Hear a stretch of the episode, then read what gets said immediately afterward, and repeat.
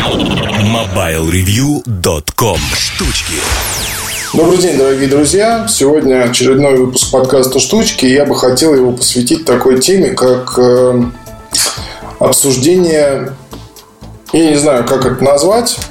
В общем, я заметил, что в некоторых материалах очень много комментариев посвящено моей скромной персоне и посвящено обсуждению того, что я там, например, iMac назвал недорогим решением.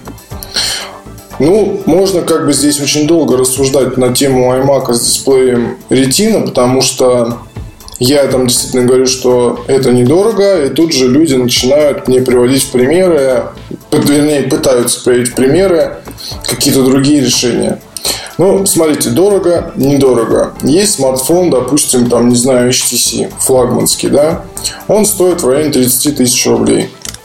Он стоит в районе 30 тысяч рублей, потому что это решение, э, ну, цена, соответственно, опа, цена берется не с потолка, а цена получается, исходя из определенных рыночных реалий, да, то есть сколько стоят другие флагманы, какие есть уникальные стороны, какая, какова емкость рынка, то есть сколько рынок сможет скушать этих флагманских, соответственно, устройств HTC и так далее и тому подобное. И на основе всех этих данных а, появляется цена решения. Но здесь надо сказать, что Основной, конечно, мерило – это то, сколько стоит схожее устройство на рынке. То есть, например, есть флагман Sony, есть флагман Samsung, есть флагман, там, не знаю, Apple. И, пожалуйста, вот исходя из этого, получается цена флагмана HTC. Отлично? Отлично. То есть, мы говорим о том решении, которое, ну, вот, например, HTC на Android – а, он имеет свои, конечно, уникальные черты, но в целом а, его можно заменить каким-то аппаратом на базе Android там, от компании Samsung. Или можно там Samsung заменить HTC. Или можно Sony заменить, заменить HTC. Вы получаете примерно тот же опыт. А, тот же experience, потому что здесь одна и та же операционная система, пусть даже с разными оболочками. Хотя я на самом деле, конечно, думаю, что здесь и Sony, и HTC, и э, Samsung, они по-своему уникальны и имеют ряд там собственных собственных э, каких-то уникальных функций. Вот. Но, тем не менее, у них похожа цена, и вы можете выбрать одну из них. И говорить здесь дорого или недорого, ну, это по-любому, наверное, для кого-то будет дорого, для кого-то это будет недорого, все относительно. Но, тем не менее, здесь можно действительно заявлять о том, что э, флагман HTC по сравнению с другими, он стоит, там, скажем, нормально. Вот и все. Что же мы видим, если говорить про iMac с дисплеем Retina? Ну, это недорогое решение, потому что конкурентов нет, как и было написано в статье. И это сразу же вызвало там массу каких-то невероятных совершенно комментариев. Я на критику обращаю очень пристальное внимание. И, не знаю, те, те журналисты, кто говорят, что им там все равно. Нет, конечно, мне не все равно, но мне не все равно не в том, что я там начинаю как-то пытаться нервно ответить или еще что-то. Мне не все равно, потому что хочется просто объяснить свою позицию, если так это непонятно. Хотя, в общем-то, там написано все очень подробно. Есть iMac с дисплеем Retina. Отдельно такой дисплей купить нужно очень постараться. Если у вас это получится, ну, значит, вы молодец. Но в любом случае, смотрите, есть iMac, который стоит 120 или там 130 тысяч рублей с дисплеем Retina. А, что это такое? Это моноблок а, в алюминиевом корпусе, где находится сразу же, по сути, и ваш компьютер, ваш системный блок. Пытаться собрать что-то похожее, значит купить дисплей, купить системный блок, это у вас будет все стоять где-то на рабочем столе или под рабочим столом. Уже не то же самое. Найдете, если вы такой дисплей, то он будет стоить около 100 тысяч рублей. Хотя со схожими характеристиками вряд ли вы что-то найдете вообще. Ну окей. И потом вам остается купить за 30 тысяч рублей примерно такие же комплектующие и уместить их в какой-то небольшой, ну хотя бы там, да, более-менее изящный системный блок. Купить мышку беспроводную, купить клавиатуру беспроводную, все это дело подключить, и все равно вы там не получите OS X. OS X, окей, если говорить по-американски. Не будет там операционной системы Apple для компьютеров. Но вы ее никак туда не поставите, потому что просто ее нельзя поставить на компьютер не от Apple. А операционная система все-таки имеет значение. Потому что когда вы покупаете iMac, он полностью готов для того, чтобы туда поставили Windows. Причем есть много разных способов. Два основных это Bootcamp и э, Parallels. Пожалуйста. Вот у вас она, либо вы перезагружаете и через перезагрузку получаете снова доступ к этой операционной системе, либо вы ставите ПО, и у вас открывается операционная система Windows в отдельном окне. Такого experience а вы не получите на компьютере, с которым там пытаются некоторые комментаторы, как бы их выдуманный виртуальный компьютер этого сделать не сможет все равно. Тогда почему мы здесь вообще говорим о цене?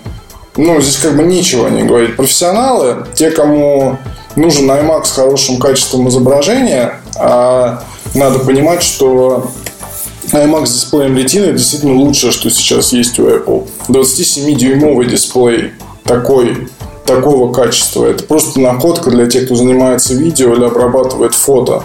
Откалибровал и вперед, пожалуйста. И люди, которые пытаются здесь, опять же, в комментариях говорить, что Apple делает продукты не для профессионалов, ну, наверное, просто мало известно в нашей стране о том, как используют iPad, iPad, iPad, вернее, в куче американских компаний, европейских компаний. Используют именно люди по профессии. То есть там это корпоративные устройства, не игрушки. А нужны они, например, для того, чтобы просматривать, работать там с чертежами где-либо, работать и управлять там какой-либо техникой. Особые ПО используются там для дизайна и так далее и тому подобное.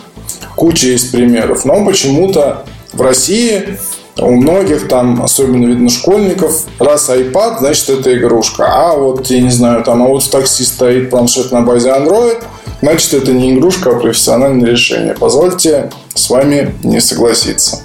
Тут еще вопрос, опять же, насчет э, надежности и того, что там дольше прослужит, э, для чего выйдет прошивка самая последняя, что будет просто забыто через полгода, как будто этого не было совсем.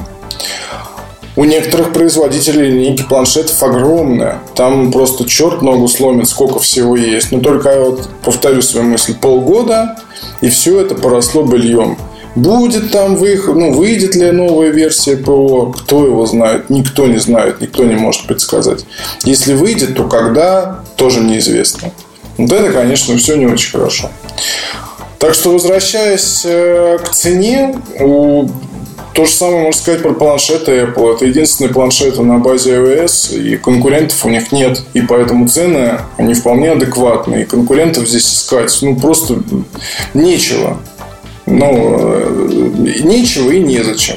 Потому что э, планшет на базе Android, здесь все упирается в ПО. И ПО пока лучше для iPad.